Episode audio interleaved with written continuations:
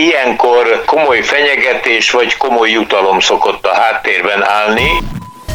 Hogy cukorkát vagy pofont helyeztek kilátásba a nagyok az EU-ban, az pontosan nem tudni, de a pici Magyarország miniszterelnöke néhány perc alatt kihátrált minden korábbi ellenvetése mögül. Utóbb azt állította, garanciákat kapott. A garancia persze elkelne a képviselők és miniszterek vagyonnyilatkozatánál is, ott még várjuk. Jó hírek rovatunkban elmondjuk, favágás nélkül is lesz új múzeum a Liget projektben, és egyre közelebb járnak a visszaváltós palackok a boltokhoz. A Breaking stúdiójában Báder Tamás, mindjárt kezdünk.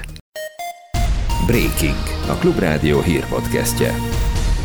A fekete lovak mindig győz! Védd magad! Na, mire? Valahogy így ment Orbán Viktor Brüsszelbe, hogy megmutassa hazájának és a világnak, honnan fúj a szél. Aztán megkezdődött az uniós tagállamok találkozója, ahonnan a vártnál is gyorsabban érkezett a hír. Megállapodtak az Ukrajnának szánt 50 milliárd eurós pénzügyi támogatásról. Mind a 27 tagállami vezető egyhangulag. Részletek Csernyánszki Judittól. Az X közösségi háló jelentette be Charles Michel az Európai Tanács elnöke, hogy megvan az egység. Mind a 27 tagállam vezetője elfogadta az Ukrajnának szánt 50 milliárd eurós katonai segélyt. Ezzel az Európai Uniós költségvetés félidős ellenőrzése is sikeresen lezárult. Hogy mit jelent a siker? Azt írja, hogy ez egy hosszantartó és kiszámítható támogatást jelent Ukrajna számára. Az Európai Unió továbbra is vezető szerepet és felelősséget vállal Ukrajna támogatásáért. Tudjuk, hogy mi forog kockán. Írta posztjában Charles Michel. Összesen 6 percig tartott Orbán Viktor meggyőzése a délelőtt startoló tagállami találkozón. Számolt a Klubrádió brüsszeli tudósítója délben a lényegben. Arató László nem tartott túl sokáig, mert 6 perc alatt elhárult a magyar vétó. A csúcs találkozó előtt a vezetők egy köre, tehát az olasz, a német, a francia vezető, az Európai Tanács elnöke, valamint Ursula von der Leyen bizottsági elnök tartott egy zártatos megbeszélést, és minden bizonyal ennek az eredménye lett az, hogy Orbán Viktor végül is elállt a vétótól, amit ilyen Magyarország szeretett volna elérni, hogy lehessen évenként felülvizsgálni, és évenként újra tárgyalni ezt a témát, az abszolút lekerült a napirendről.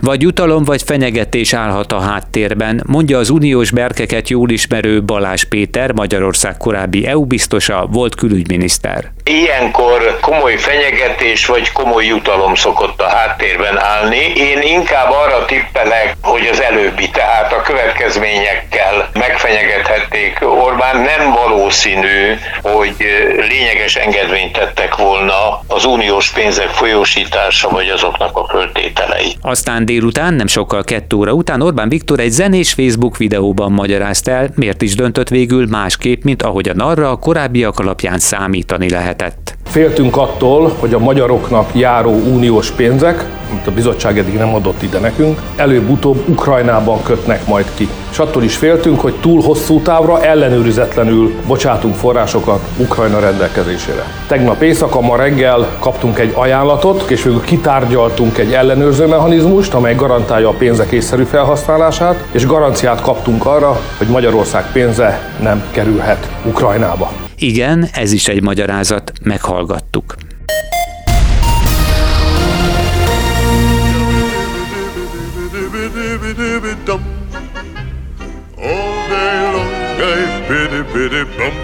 If I were a wealthy man, I would Sláger volt az idén 20%-os rekordkamatot adó állampapír számos kormánytag múlt évi befektetésénél, de volt olyan is, aki földeket vásárolt. Orbán Viktornak papíron kevesebb pénze van, de nem derült ki, hogy mit vett belőle. Nemes Dávid összefoglalója. Sose voltam vagyonos ember, most sem vagyok, nem is leszek. A vagyonnyilatkozata alapján Orbán Viktor valóban nem is tekinthető vagyonos embernek. Nem szerepel ugyanis a vagyonnyilatkozatában a 60 pusztai kastély, ahol rendszeresen fogad kormánytagokat. A feleségével közös bankszámláján 10 millió forintos megtakarítása volt, ez 4 millióval kevesebb, mint egy éve. Természetesen soha nem is kaptam, és nem is fogadtam el tőle semmit. Nem is szorul ajándékokra Rogán Antal, ugyanis szintén a Telex gyűjtéséből derül ki, hogy a miniszterelnöki kabinetirod iroda vezetője 271 millió forintos megtakarításról vallott szint, vagyis hivatalosan egy év alatt 26 millióval tudta növelni a vagyonát. Mekkora árat, hány ember mekkora árat fizet? Azt, hogy kiknek és mekkora árat kellett ezért fizetni, azt nem tudni, de Csák János kulturális és innovációs miniszter jelentősen 256 millió forinttal növelte állampapírokban tartott megtakarításait. Akinek nincs semmije, az annyit is ér. Ezek alapján Lázár János igencsak sokat ér. Az építési és közlekedési miniszter ugyanis négy új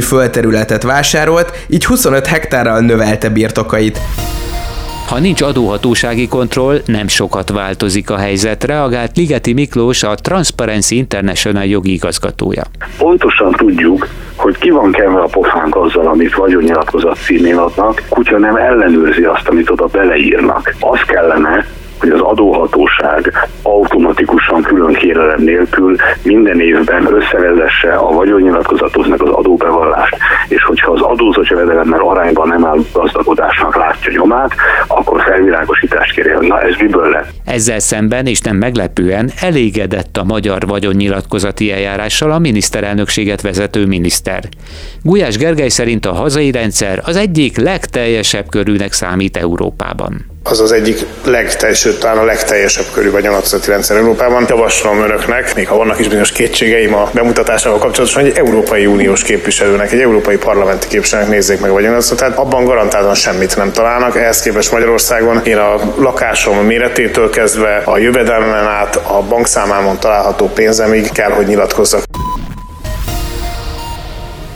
Bővül a Liget projekt, és még csak fákat sem vágnak, sőt, építkezni sem kell hozzá.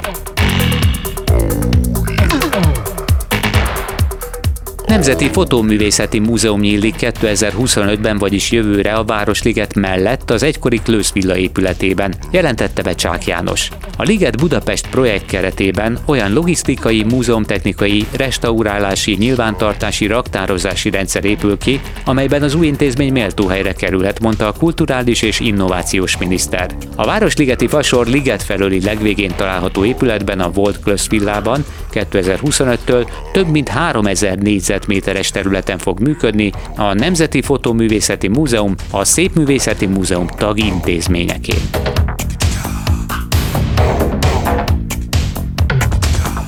Addig is a Magyar Fotográfiai Múzeum kiemelkedő alkotásaiból nyílt kiállítás a Városligetben már most a Millennium Háza neokortárs művészeti terében. A tárlaton mások mellett André Kertész, Moholi Nagy László, Brassai és Robert Kappa művei is szerepelnek.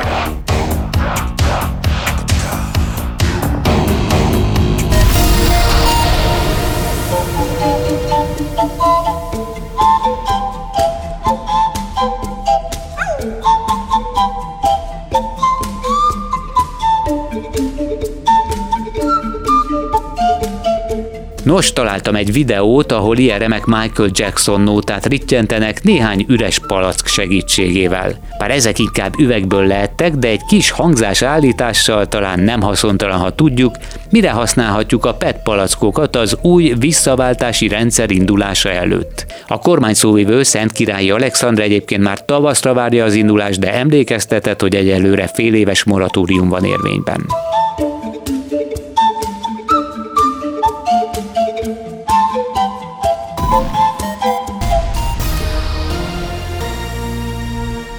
Egy kis bemelegítés jön a hétvégi enyhülés előtt az időjárásban, pénteken. Felhő is lesz az égen, de a napot is láthatjuk, főleg a Dunántúlon és a középső ország részben, vagyis keleten lesz több felhő. Napközben 5 és 9 fok közötti hőmérséklet várható. Ez volt a Breaking munkatársaim, Nemes Dávid és Horváth Ádám nevében is köszönöm figyelmüket, Báder Tamást hallották. Legközelebb pénteken várjuk Önöket, a megszokott helyen és a megszokott időben délután 4 óra után keressék a Breakinget. Ez volt a Breaking. A Klubrádió hírpodcastjét hallották.